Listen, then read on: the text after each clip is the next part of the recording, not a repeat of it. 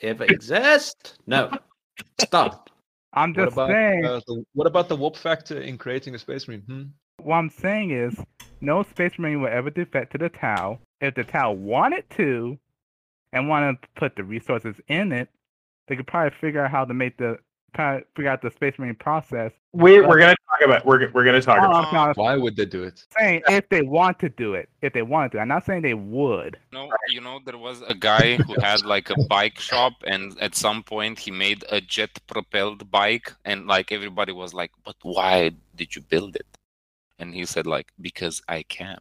So, needless to say, this is going to be an interesting episode of podcast. We tackle one of the most interesting problems, issues, subjects that has recently been affecting the Tau community, and that is the notion of Space Marine Tau. So, please join us as we kind of tear each other apart for a little while, um, put ourselves back together, and hopefully learn something. I am your host, Calm Sword. All right. So let's dive in. Tau Space Marines. Um, immediately, you know, the fan art and 3D printed uh, fan models spring to mind. Uh, it's currently been a topic of mass uh, hysteria on multiple Discord channels as well as uh, Facebook groups the world over. And there seems to be more or less um, the the argument of why not, which will which we will we will definitely get into, uh, and uh, and of course, uh, how come? uh, and there there what what there isn't amidst all of the emotions regarding the idea that if the the ta- if any if there was any race in 40k that could uh, create a Astartes or something like Astartes, you know, why wouldn't it be the Tau? And uh, and there doesn't seem to be much thought put after it. And this podcast, uh, as well as these Tau talks, are dedicated to kind of peeling back the onion on any theory, in the hopes of in the hopes of linking canonical examples uh, uh, as much as um, rule of cool uh, to why something can, shouldn't, or can't happen. So let's begin with how it has happened already. Uh, in the past, there have there has been uh, a single instance during the battle on Dal'yth, during the Damocles Crusade. Uh, I believe it is in one of the Farsight books, um, and in it, uh, a group of Space Marines led by no other than I believe Cato Sicarius, uh, uh, basically breaks into a training dome uh, and and a group of let's call them facsimile uh, space marines counter them. Um, they're they're wearing uh, ultramarine armor from I believe the second and third company. Excuse me. Let me just turn that off forever. Um, the second and third company. Um, these space marines uh, initially, uh, Cato and his friends uh, call out to them, uh, you know, kind of wondering what what is going on when they come under fire uh, from bolter weapons. They're not they're not using pulse weapons, and the and they're also engaged by uh, assault uh, assault space marines. So in close quarters combat, they make quick work of them. They they spend a lot of time wondering what's going on, and at the end of the battle, they they peel off the armor and realize that they are something called uh, simulacrum um, which are uh, amongst the imperial factions uh, are effectively like artificial humans or or vat grown uh, humans that that uh, merely have the appearance of actual humans. Now I don't know if this is a very closely related to um, the same type of human pro- uh, the human growth process to create uh, the servitor populations, um, but this this is certainly this is certainly not something that is uh, very alien, and the Tau seem to have, uh, at least in this one example, have been growing these humans in the hopes of making better uh, scenarios for their uh, soldiers to fight in, uh, better better training regiments. So, but they are they are actually in the armor and and using the weapons of uh, the Space Marines uh, that that used to own them. So the so the Tau effectively uh, pilfered these uh, these suits of armor and these weapons from their engagements, uh, likely at uh, Silical, um, and uh, on the other side of the of the Gulf. Now, I'm just going to bring up very quickly that this gives further credence to uh, our previous uh, our previous week's discussion about FTL, the idea that the Tau could have engaged the Space Marines on one side of the Gulf, then pilfered and stole these these artifacts and brought them over to Dal'yth. It it does seem it does seem unlikely that that that amount of time could happen via STL. So just just bringing that up from last week. But it is interesting that the Tau would then use these uh, use these things when they have uh, such uh, such excellent examples of virtual reality uh, simulation. Um, we do know that the Tau use virtual reality uh, for training purposes, but they do take it as seriously as as actual combat. Um, and and there's no better example than Farsight himself, who receives his, I believe, his third, yes, his third uh, trial by fire uh, via a VR scenario that uh, his commander puts him through um, during the Arakan War in the Western Vale. So it's an interesting idea. It might be just that they like to, they have a variety of ways of creating simulations for uh, combat. Uh, but this is the this is the lone example where yes, we have we have Tau Space Marines, uh, even if they're just copies, and even if the Space Marines who then butcher them uh, think of them as you know barely uh, of a higher grade uh, than than like a drone. So uh, the Space Marines then use this armor and weapons to further the fight that's going on. So it's yeah, using real bolters, using real assault jetpacks, and and and meanwhile, and, and it's something that's brought up because the Ultramarines are so fond of the uh, Codex Astartes. It is uh, it is Codex compliant to uh, take back the artifacts of uh, your dead, even if they've been touched by aliens and maintained by aliens. Something that one of the Space Marine notes that the the Tau uh, took meticulous care of these uh, of these various uh, pieces of equipment. So, all right. So there's the there's the canonical example, and yes, that means that there is a world somewhere where you could have vat grown Tau Space Marines. Now, here's the immediate problem that we run into. One, clearly these are not actual Astartes; these are simulacrum, uh, they're or, or or copies, facsimiles, and they do not, and they're and they're very clearly not able to stand up uh, against actual Space Marines. So, so that's not going to work, right? If if we're if we're trying to hypothesize, hypothesize how we're actually going to get Tau Space Marines, it's not going to be making copies. And uh, something uh, that uh, sorry, I've got your uh, your new name. Uh, the something that the Crimson Blade brought up just before we moved into the this general talk is um, surely the Tau would be able to come up with some sort of way of of creating their own space marines. I'm going to say this right now. Um, in terms of obviously the, the the notion of canon is really complicated when it comes to uh, when it comes to Warhammer 40,000.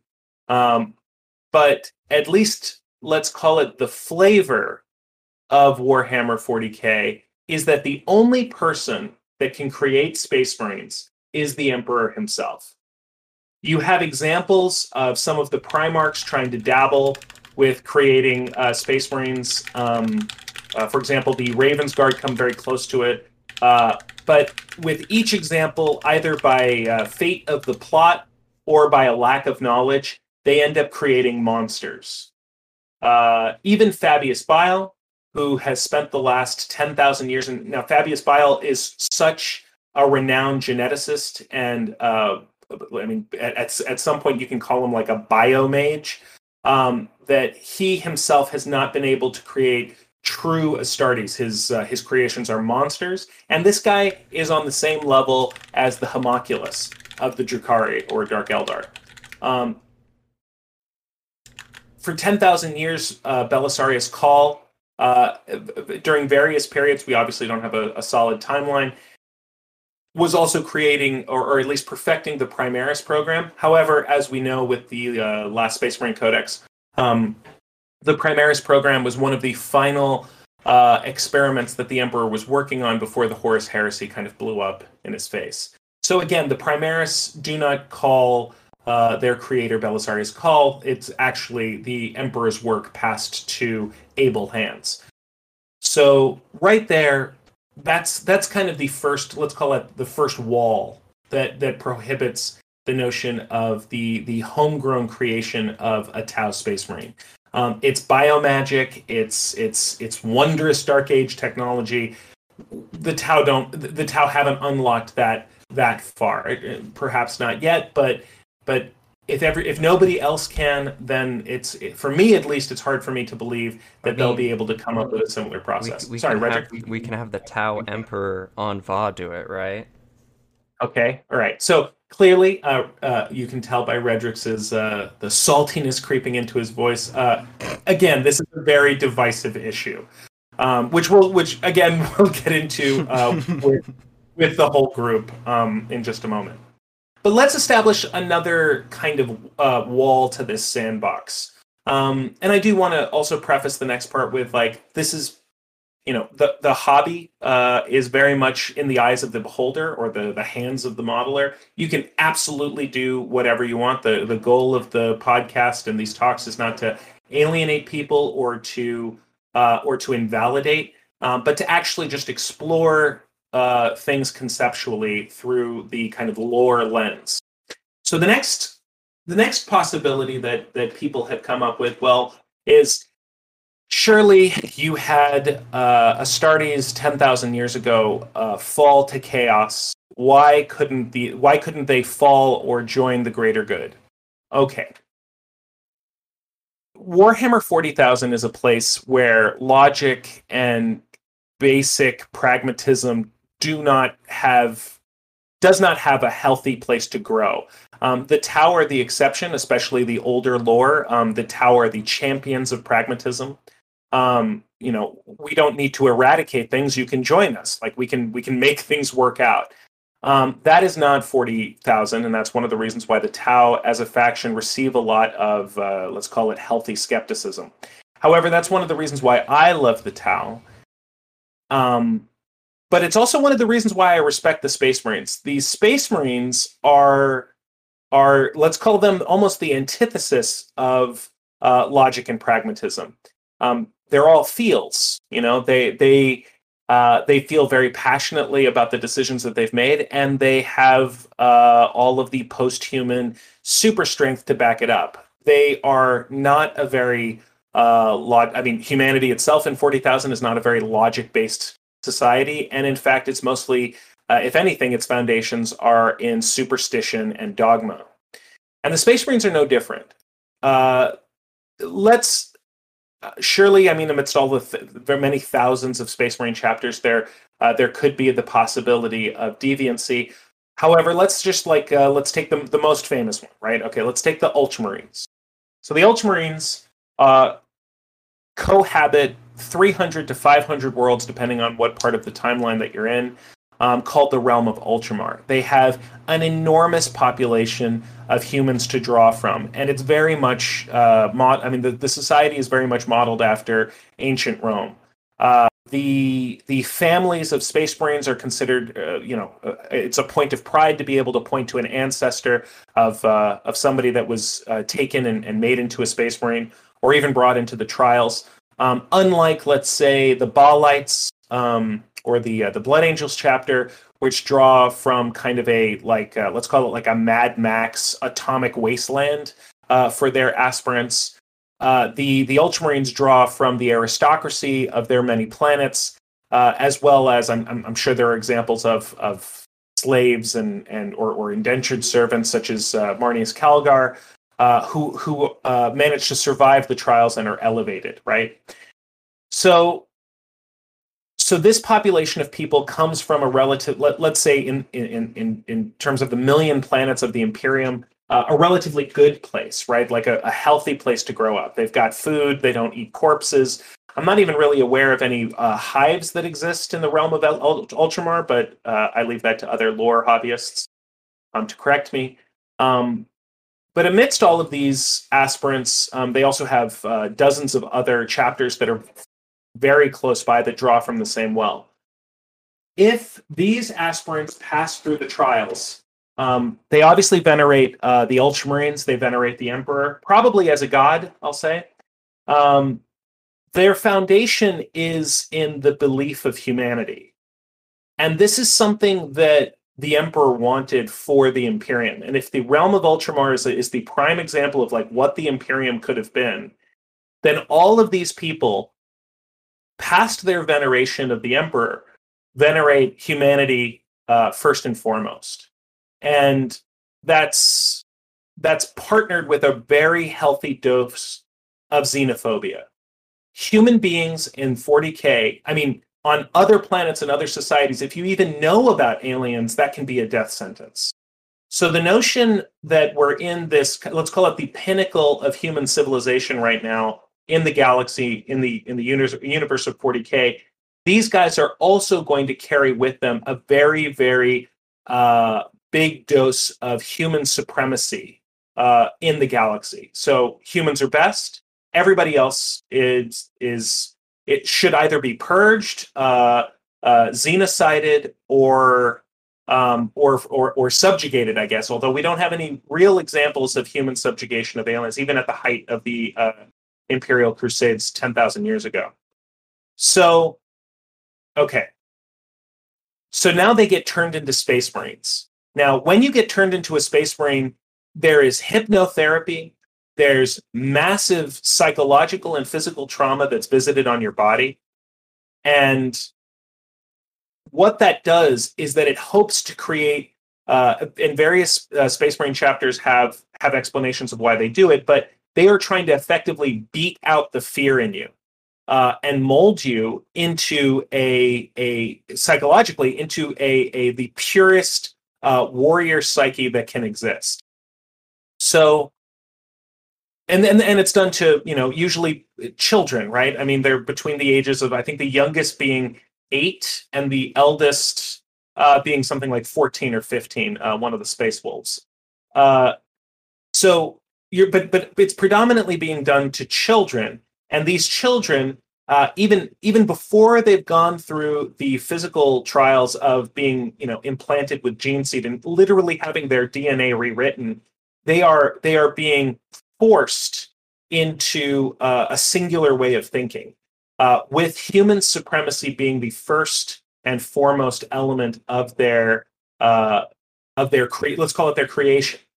So after that, you have the implantation of the various different uh, organs that will eventually turn them into space marines, uh, such as the the gene seed, and we know that the gene seed, as well as uh, as well as the let's call it the the uh, psychotherapy uh, that goes into a space marine effectively creates like walls inside of their their minds which makes them resistant to psychic attack um, specifically um, to bring it back to the tau uh, there's an auxiliary race called the nagi uh, and the nagi have declared that, that space marines are impossible to break and and that the only way to break a space marine is effectively to uh, to make them into a vegetable, to you know, to to to uh, to to assault their brains is to effectively kill them.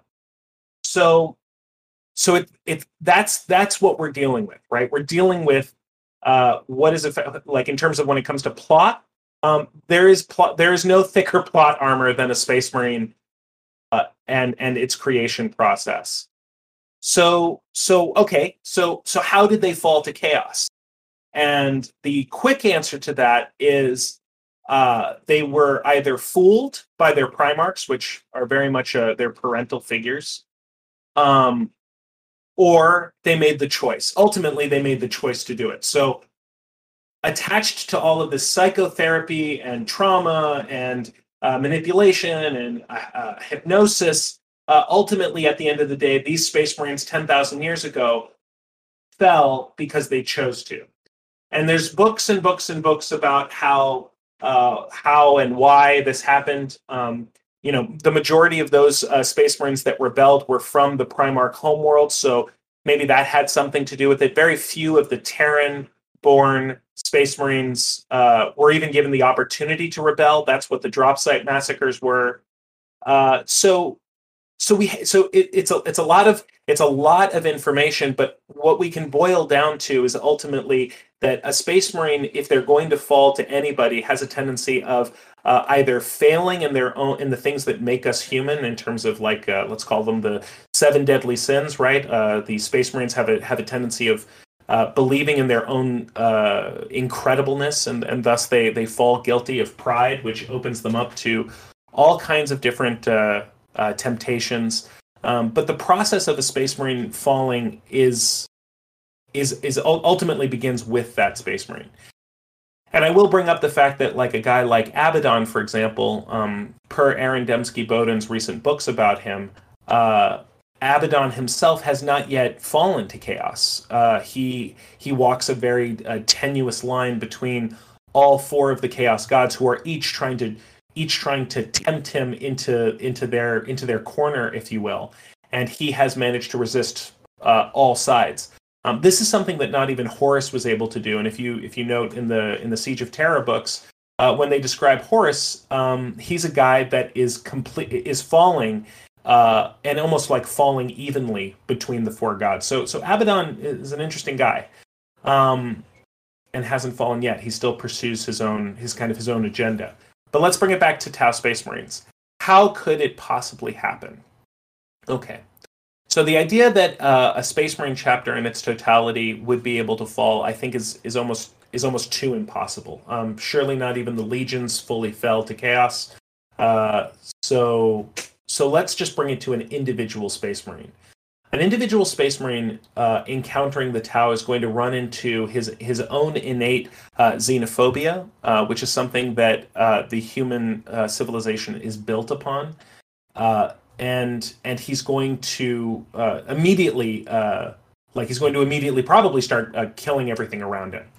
Um, we do have examples, obviously, of Space Marines working with the Tau for example, in the uh, Shadow Breaker book, we have uh, we have Death Watch Space Marines uh, who are who are uh, working with an Inquisitor. They're they they have some kind of agreement with the Tau. They're they're, they're focused. You know, no spoilers, they, but they are working with the Tau.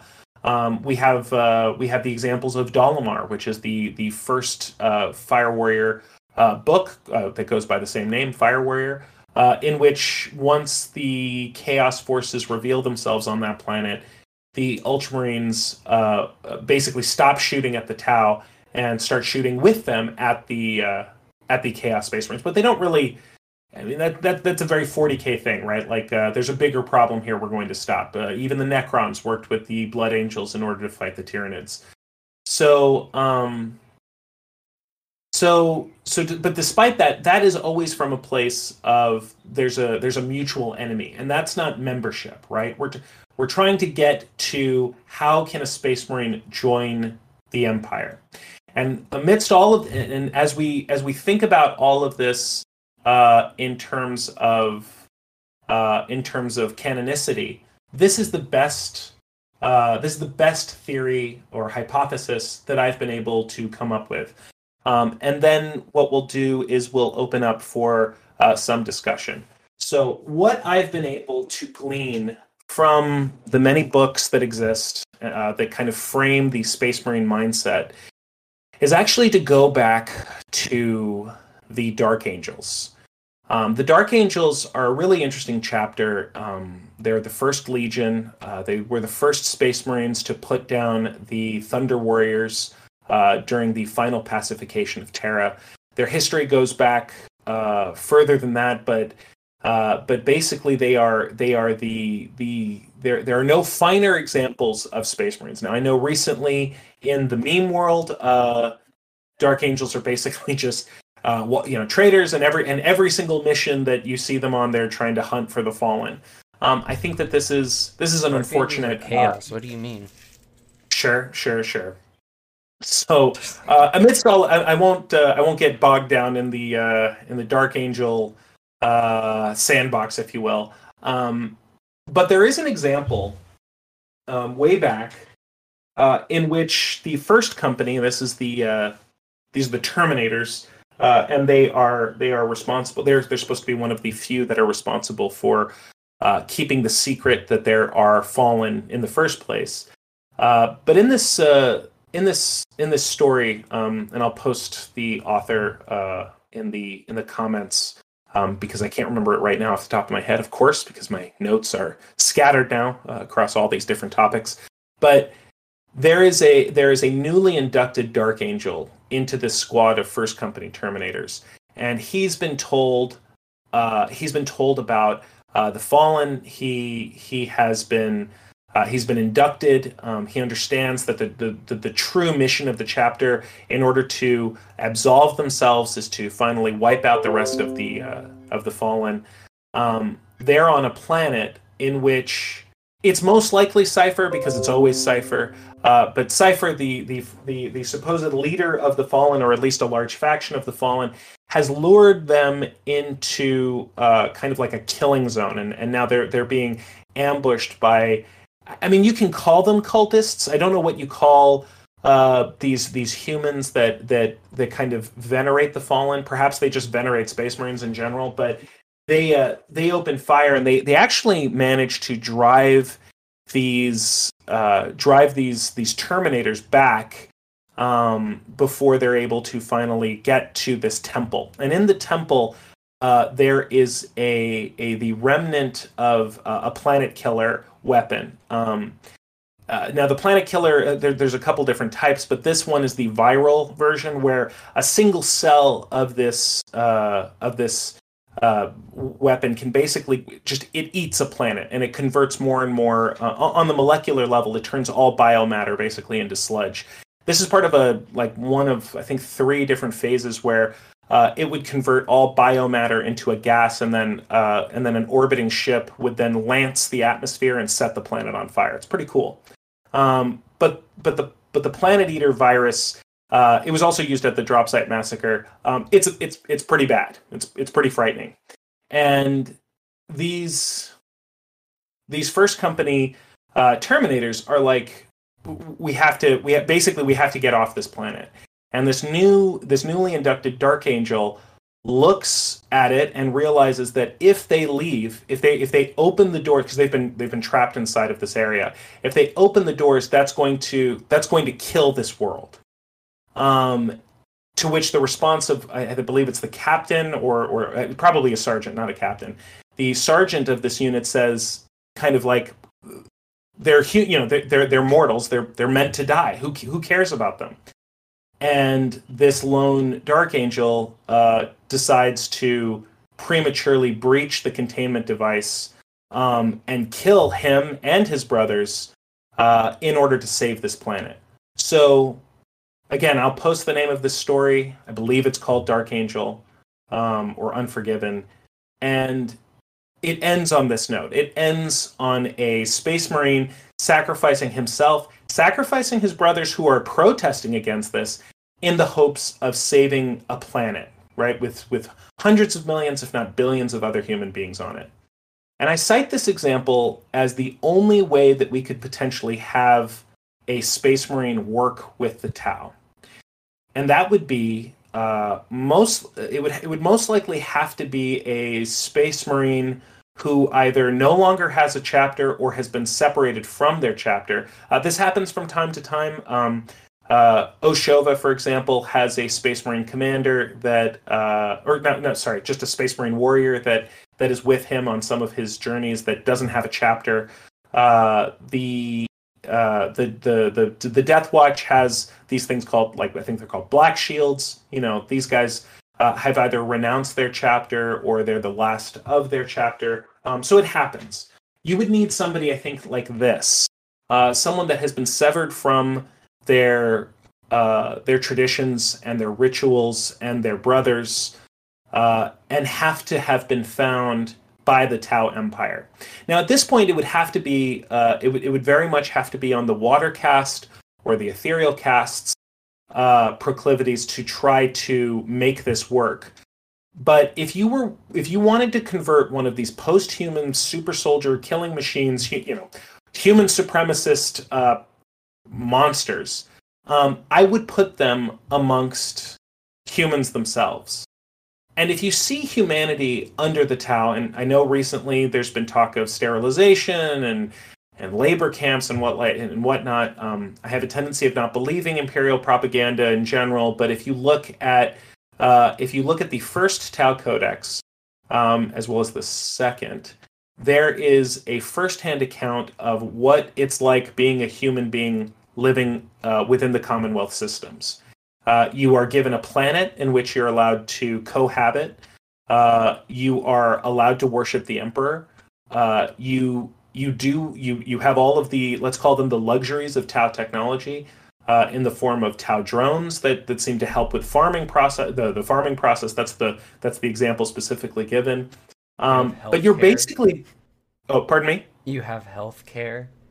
Sure, you have healthcare. Yeah, yeah, all the sins of uh, of an advanced society. Um, but yeah, you're you're you're you you have it pretty you have it pretty good. You you don't eat corpse starch, uh, and it seems like the thing that you trade is service. And we have examples of uh, of humans or or the, as they're called guevesa.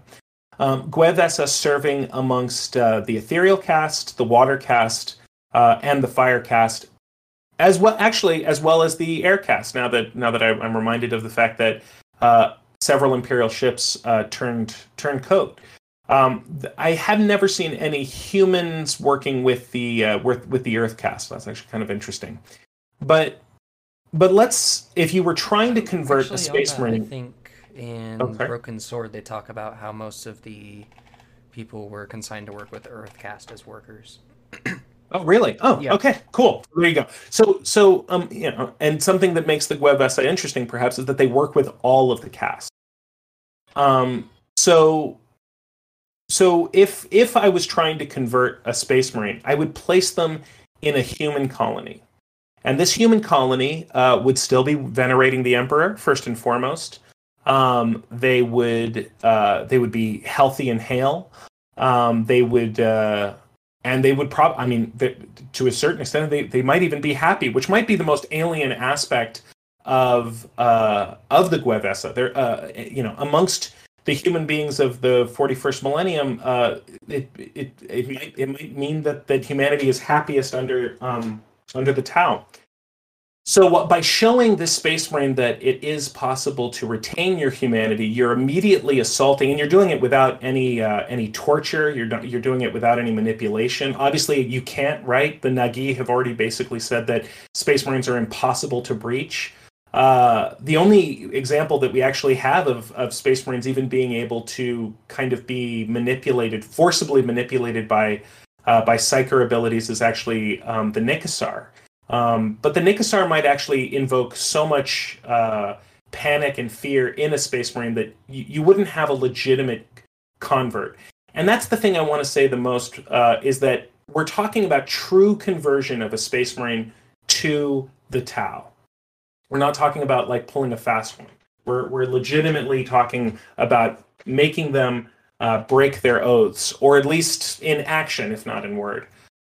So if this space marine is amongst the uh, uh, a population like this, what they are going to immediately do um, is probably question everything. Maybe even think that this is some kind of uh, trick.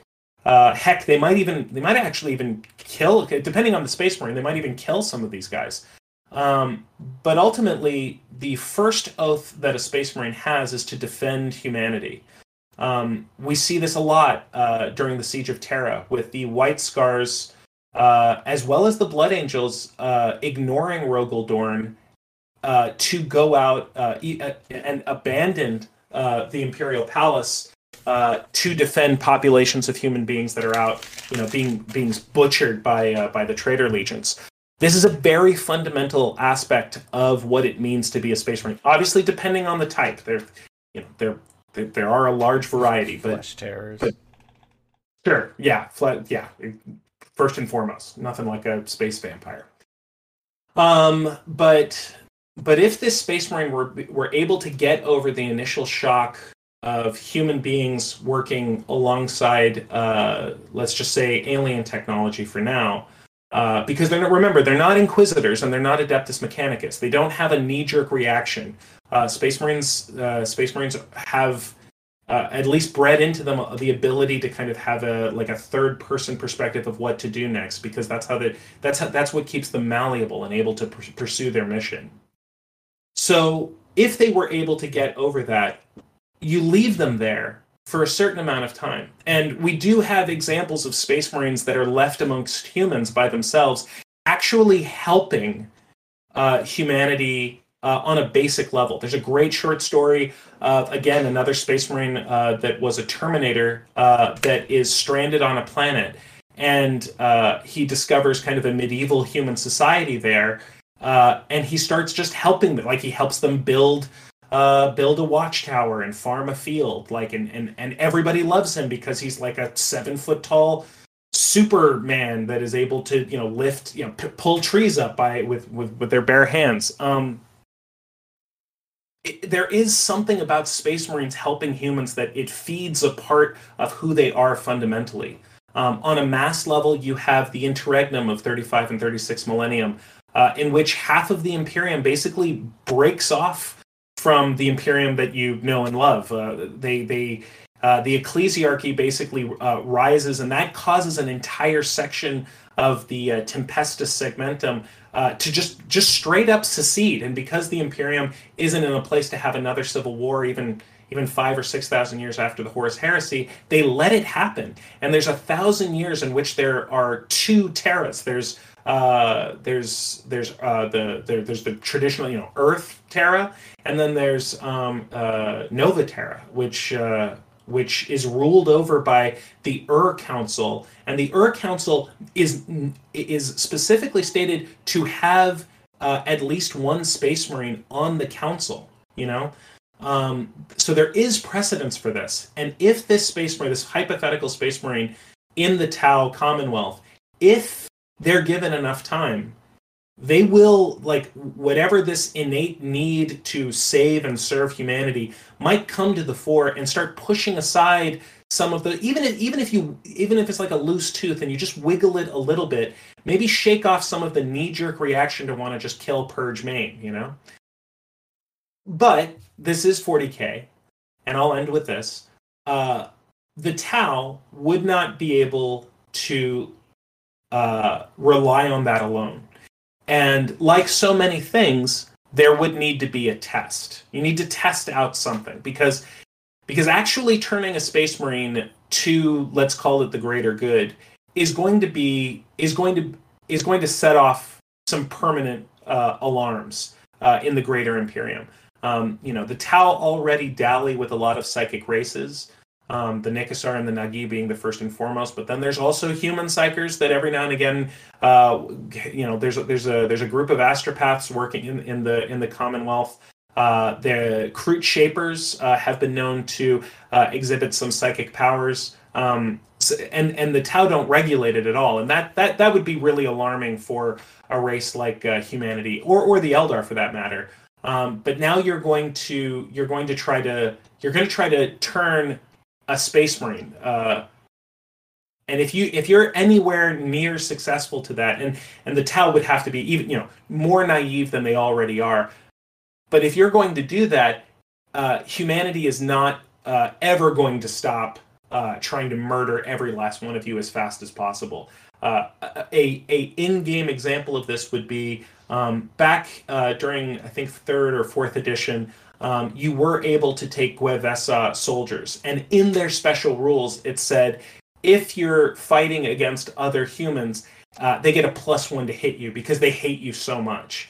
So, so imagine that, but on the Space Marine level. If you had a Space Marine that is operating against the Imperium of Mankind and hasn't uh, fallen to chaos or any of the other, or, or, or hubris or any of the other things that Space Marines are known for, uh, you immediately have the problem that uh, hundreds of thousands, if not millions, of regular humans are going to look at that space marine and go, "Oh, well, you know, turns out there must be something about the Tau. Even a space marine is being converted." So, if you're going to make this giant leap and this and this and and, and you're going to invest in in this uh, in this attempt, then you've got to make sure that it's hundred percent.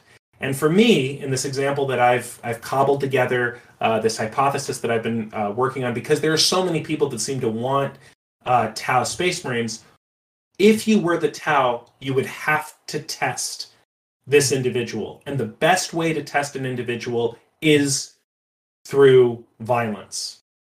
And so this human this hypothetical human colony with this hypothetical space marine wandering around helping out starting to maybe starting to realize that there are things better in life than just constantly uh, purging and maiming you expose them to a direct uh, alien attack. Now the easiest one to do would be dark eldar because uh, dark eldar are mercenaries so the tau could actually hire them or you just orchestrate a series of events that allow uh, that, that allow an alien uh, heretical force to uh, to attack this world. There's there's there's dozens of ways to do it, and we know that the Tau, uh, as as as much as a lot of us here think of the Tau as good guys, they're not beyond manipulating a situation to their advantage.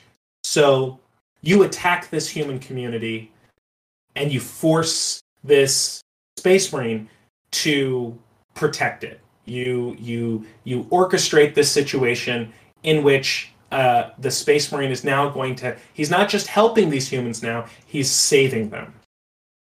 And at the end of that test at the end of it, let's i mean the best case scenario is is that this this population of humans uh, dies you know gets wiped out gets enslaved something.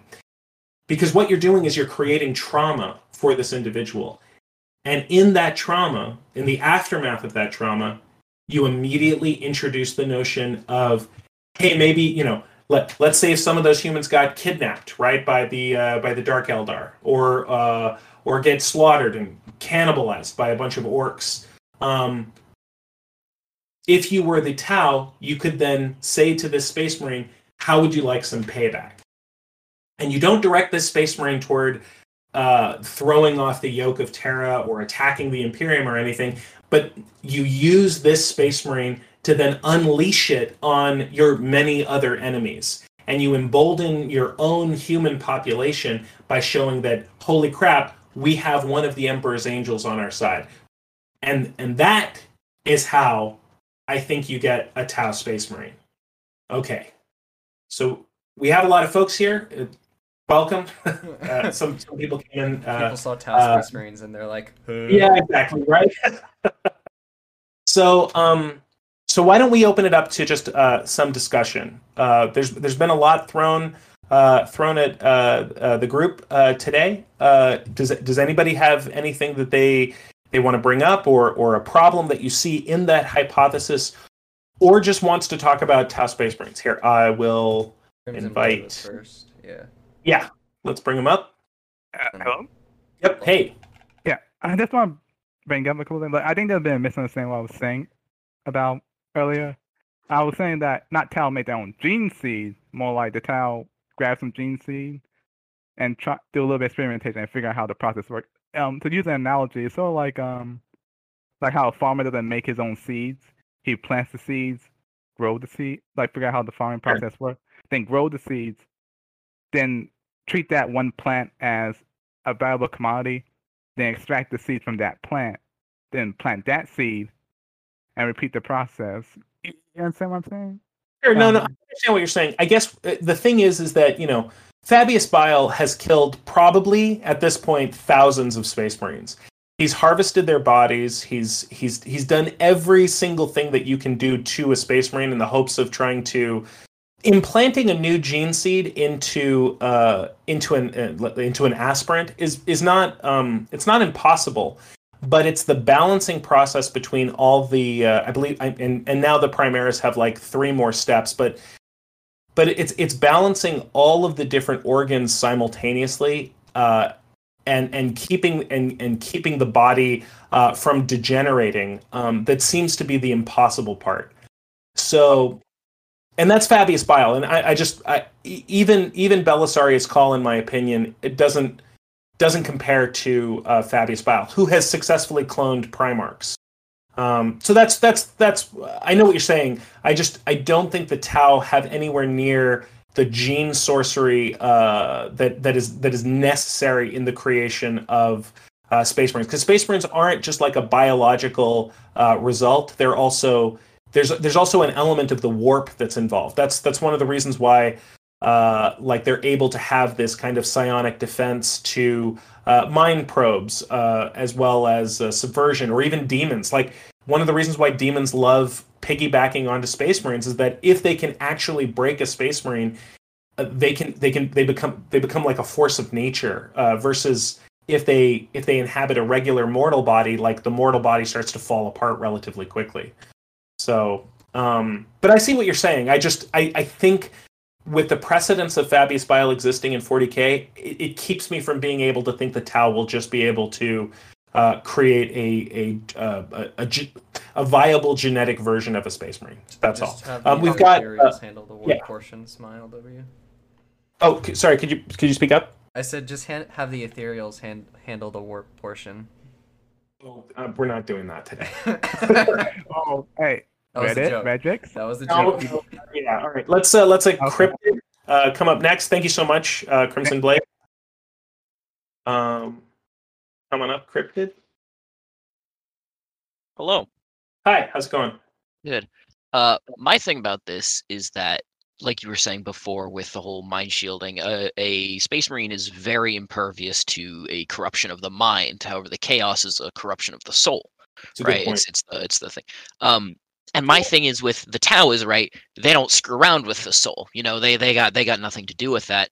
Um, but the biggest thing is that in 40k, while uh, we do say it's this whole big universe of faith and stuff, uh, the Space Marines are very practical. And one of the most practical people we've seen, and especially a big figure today, is Roboute Guilliman, who Realm of Ultramar is right next to the Tau Empire. Now, I'm not saying Roboute is going to go ditch the Empire and go join the Tau. I'm saying that if he sees that, holy shit, these blue people have fucking guns that can, you know, stop a Chaos Dreadnought in their tracks, I might need to get some of my boys wearing those, right? I Mhm. think that there wouldn't be a chance for purely Tau Empire created Space Marines, but I do believe that, you know, if Roboute used that uh, diplomacy of his, that there would be an option for Tau equipped Space Marines. That's interesting.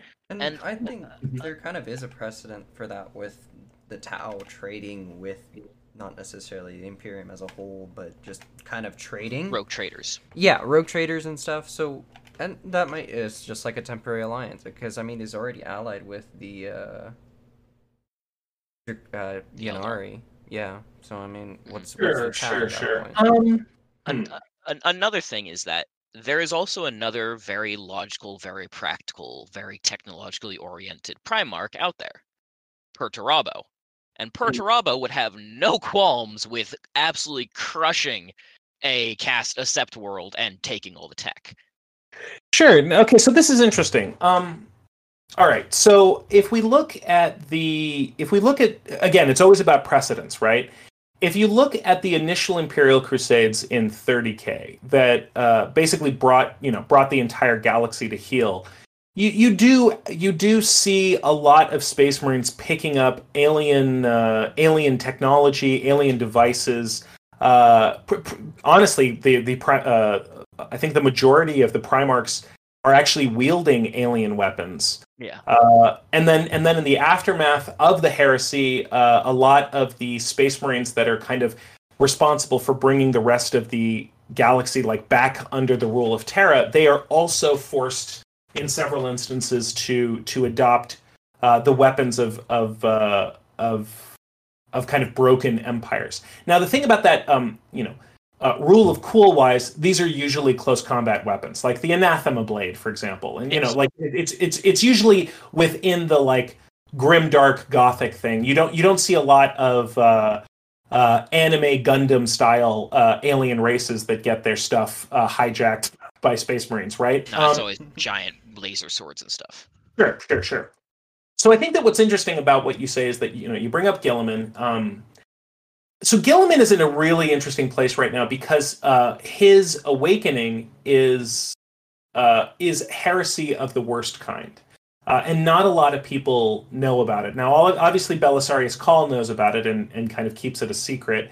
but um, but Guilliman was brought back via Eldar death sorcery. Um, and he was brought back specifically because, at least, and now this is, you know, I know that things are kind of changing with the retcon, but my understanding is is that what what the, the reason why the Eldar picked Guilliman because they could have picked others is that they needed uh, effectively someone to rally the Imperium and buy the Eldar time to be able to create their their god of death, Yeah. who could then who could then in turn uh, you know reverse or kill Slaanesh. Don't go. Okay. Right, right, right, right. So, so okay, so Guilliman is an interesting thing because a lot of what he's doing is just heresy. I mean, he's kind of rewritten the Codex, right? Um, he's uh, he's allowed for uh, for the first time, you know, Bel- you know, uh, a, a guy like Belisarius Cawl is able to invent uh, new devices and, and new creations and things like that. And that's it's never happened in, in ten thousand years. Progress is considered uh, as much of a sin as uh, as dallying with with aliens. Deviation from the norm shall not be accepted. Right, exactly. So, but say that we're entering into a new version of for, of, of Warhammer Forty Thousand. I would say that okay, if you look at the at the allies that Guilliman could have, on the one on the one hand you have the Eldar. Let's say that he doesn't know that they're trying to wake up a Death God, right? Like let's let's just assume he doesn't. The Eldar makes sense because the Eldar, time and time again, are saying we want to pass the torch off because our race is effectively dying. Now, the Ynnari uh, stand against that uh, notion. They think that they think that the best days of the Eldar civilization are ahead. They just have to do a couple things and and they can bounce back. But most of the Farseers, at least, and, and Eldrad kind of being one of them, short of his conversion to the Ynnari, very much think that like we're kind of wrapping up. You know, we're we're kind of it's over. The Harlequins start opening up the the Black Library to Inquisitors, for example. Um, they know that the that the primordial uh, enemy that is chaos needs to be fought by a fre- like by a better uh, by a better faction, right? So, um, uh, thank you, uh, by the way, Redrix. Uh, yes, we're getting close. So, so to kind of, if if you were Guilliman, I feel like adopting an ally like the Eldar or the Necrons, which the Necrons seem very much hell bent on stopping the Tyranids. If you were going to make, let's call it like a grand alliance, that makes more sense because if you were to try to make an alliance with the Tau, what you're inviting in is effectively a a the kind of culture that erases imperial culture. Once you find out that you don't have to live in like a giant hive eating uh, eating your neighbors and and basically being like just a a- just a, a one of billions of, or you know even trillions of of of just a cog in a machine um, you give up on on human supremacy Yeah, that's. Uh, Uh, I'm, I'm. I'm not saying that Guilliman would invite the Tau into Ultramar. I'm saying that he would see the benefit of their technology. Obviously, he has reports of the Ultramarines fighting the Tau with the Tyranids. Uh, that that Sure, little like ship that got left behind in the Damocles Crusade, and he has the Damocles Crusade to look at and the power of Tau technology. yeah The I Mhm. do believe that he would not because you know we we know that he's talked with the emperor he's seen this whole thing he's questioning the truth i think that he wouldn't want to bring in more instability by allowing you know tau influence in but i would say that he would see the benefit of the technology. I mm. think that is the one thing where we would see tau human uh, cooperation is nothing more than technology Sure. And if you look at the new aggressors, as well as the fact that all Primaris vehicles now seem to fly, maybe that's already happening. Oh yeah, the, the the the the plasma cannon on the new dreadnought looks exactly like the Ghostkeel's cannon, or Right. very very similar. Right. Well, thank you so much, Cryptid. It's nice to meet you, by the way. no worries. just- Thank you for thank you for inviting me in.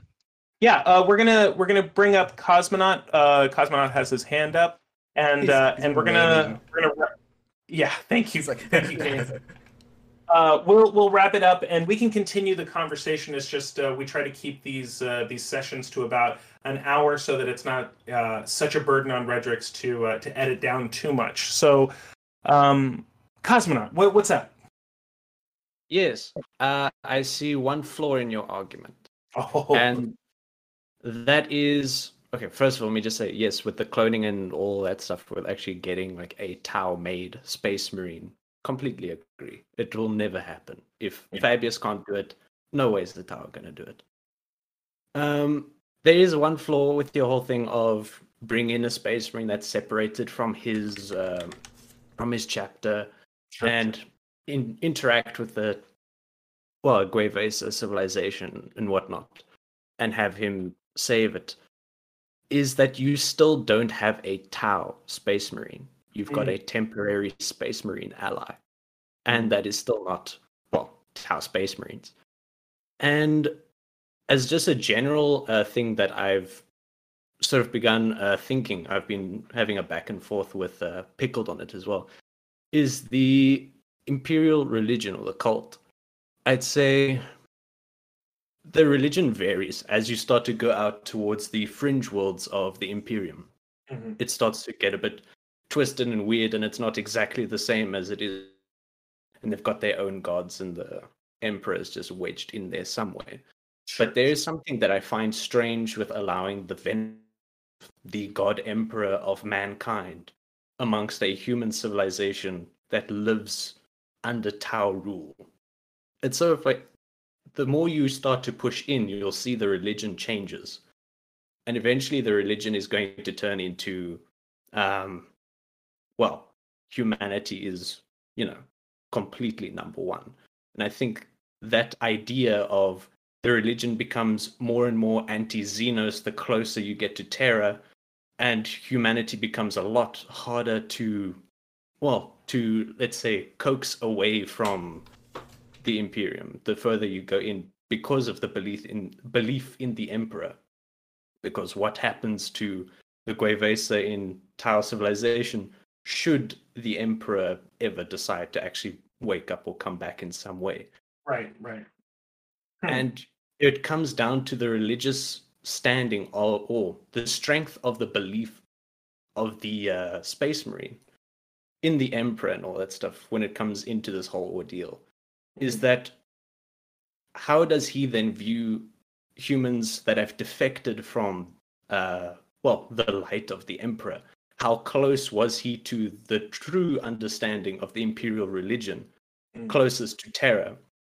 Or was he sort of on the fringe and doesn't truly have a proper understanding as the cult would have it? Mhm, mhm.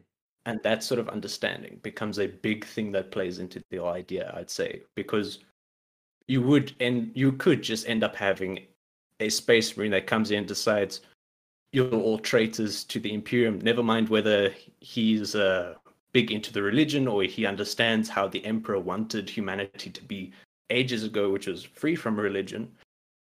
He could end up just completely turning against all those humans there and saying you've turned away and you've given up on humanity.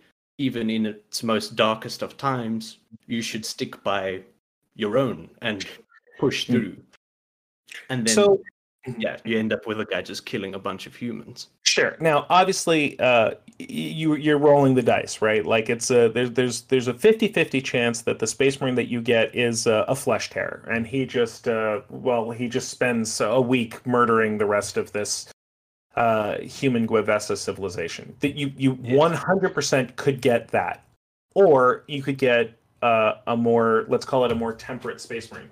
Now, something to keep in mind about the Space Marines is that they do not venerate the Emperor as a god, or at least, uh, hmm, at least not most of them. I think the Black Templars do. Um, but human supremacy is uh, is at the forefront, and something to keep in mind at the higher you get in terms of the governing uh, echelons of the Imperium, you do get uh, a really fascinating uh, conversation. I believe it's in the book The Hollow Mountain, um, where you get two Inquisitor lords. Like these are, you know, these are kind of apex Inquisitors, and they're both having a, a drink together. And they're both one is a one is a uh, a member of the the the Xenos uh, faction. The other is uh, uh, the uh, what is it? The not Malleus. Redrix, do you remember the three the three wings of the Inquisition? Hereticus, Malleus- Malleus, Xenos. Yeah. And then I believe Chronos. he's a and nobody talks about Chronos. Well, yeah, we, we don't talk about Chronos. Um, but yeah, so I think he's it's it's between Hereticus and Xenos Inquisitor, and they're both kind of like talking about each other's jobs. It's a really great moment because uh, you realize how little like even these kind of like again these upper tier uh, governing elements of the Imperium like actually know versus uh, the people in this room. Um, but in but in this conversation, uh, the Hereticus uh, Inquisitor actually takes pity on on his on his brethren um, because he has to deal with aliens, and that even though he's dealing with cultists and you know traitor space marines and things like that, to almost directly quote the book, at least they're still they they they're still human, or at least were human and that's a really like for me that really defines humanity's relationship in the galaxy that like i mean the emperor didn't even really seem to be bothered too much by the heresy or for the first half of it you know it almost was like yeah it's kind of inevitable you kind of have to you're gonna have to let these you know let the brothers fight it out you know um it's only really when it got to his doorstep or actually when magnus uh, interrupted him and interrupted what he was doing. Um, and for the record, Magnus did everything wrong. Um, but but human shots fired. I know. Uh, but but humanity humanity really is disgusted by aliens. Um, to answer your, your your point, Kane, I don't think that the I don't think you could ever convince a space marine to not think that aliens are disgusting.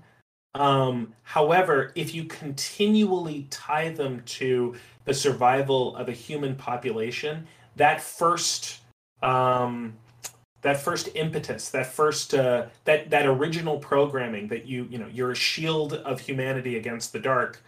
Uh, that that is always going to override. Like I could just you know uh, hit the airlock button and kill all these kill all the aliens on this ship. You know, um, I think that I think it's always going to come back to them wanting to save human beings. Otherwise, you're I, I, I'm hundred percent on board with you. I don't see how you could do it any other way. I don't see I don't see a space marine saying um, you know for the greater good. Uh, I'm gonna uh, la- uh, the the first musket uh, has had his hand up, uh, so I'm just gonna move you to audience and cosmonaut. Always a pleasure. Alrighty. Come on up, first musket, and maybe you'll you'll close us out. How's it going? Oh, you're muted. There we go. Can you uh, hear me now? Yes, absolutely. Okay. Um, it's going pretty good. I did want to just bring up that out of all the chapters, I do feel like the White Scars actually do, in my opinion, probably have the highest probability of having a Marine or two be swayed. Um, and I do bring this up primarily because of um, Kor'sarro and Shadow Sun, their whole interaction, um, where Shadowsun mercy kills um, a Marine so that he doesn't get interred in a dreadnought. But I also bring it up because of the Khan himself kind of having a more, I, I don't know how to explain it, a bit more laid back feeling towards the Emperor and Horus as a whole, comparing them to each other and more aiming for his own path. It feels like the White Scars as a whole are about as renegade as you can go while still remaining loyalist in a way. That's super interesting. That so Kor'sarro Khan, uh, Horus was really under the impression that he would join with him, and you know what? That is a that's a really interesting point to bring up. The White Scars also have a tendency of having a closer relationship with the Eldar. I mean, even even uh, oh, excuse me, uh, what is it? The um, their Primarch is actually in the Webway supposedly. Um, that's a really interesting point. Uh, oh. it's not uh, who's their Primarch again? The Uh, Jaghatai. Jagada. Yeah, J- Jagada. Excuse me. So Yeah, I'm not sure of the pronunciation, but yeah. Yeah, Jagada. Excuse me. Yeah, Jagada. It, it was under. It was un, under. It was Horus's impression that Jagada would actually join with him, um, and he is surprised when he doesn't. Um, but yeah, like I, I mean, even on during the siege of Terra, I, I brought it up before. Um, he spurns Dorn and says like, our job is is not to be like uh, manning the walls uh, of the uh, of the Emperor's palace. We need to be saving lives, and he does. He, he his legion goes out into onto you know onto the warscape that is Terra and goes around saving people. That's a really interesting point that you bring up. And you're absolutely right. He is way more laid back.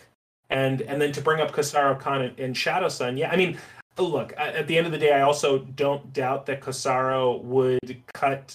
Uh, I mean, he's sworn to to take Shadowsun's head, but you're right. You can't deny the fact that that he seems to respect her as a warrior.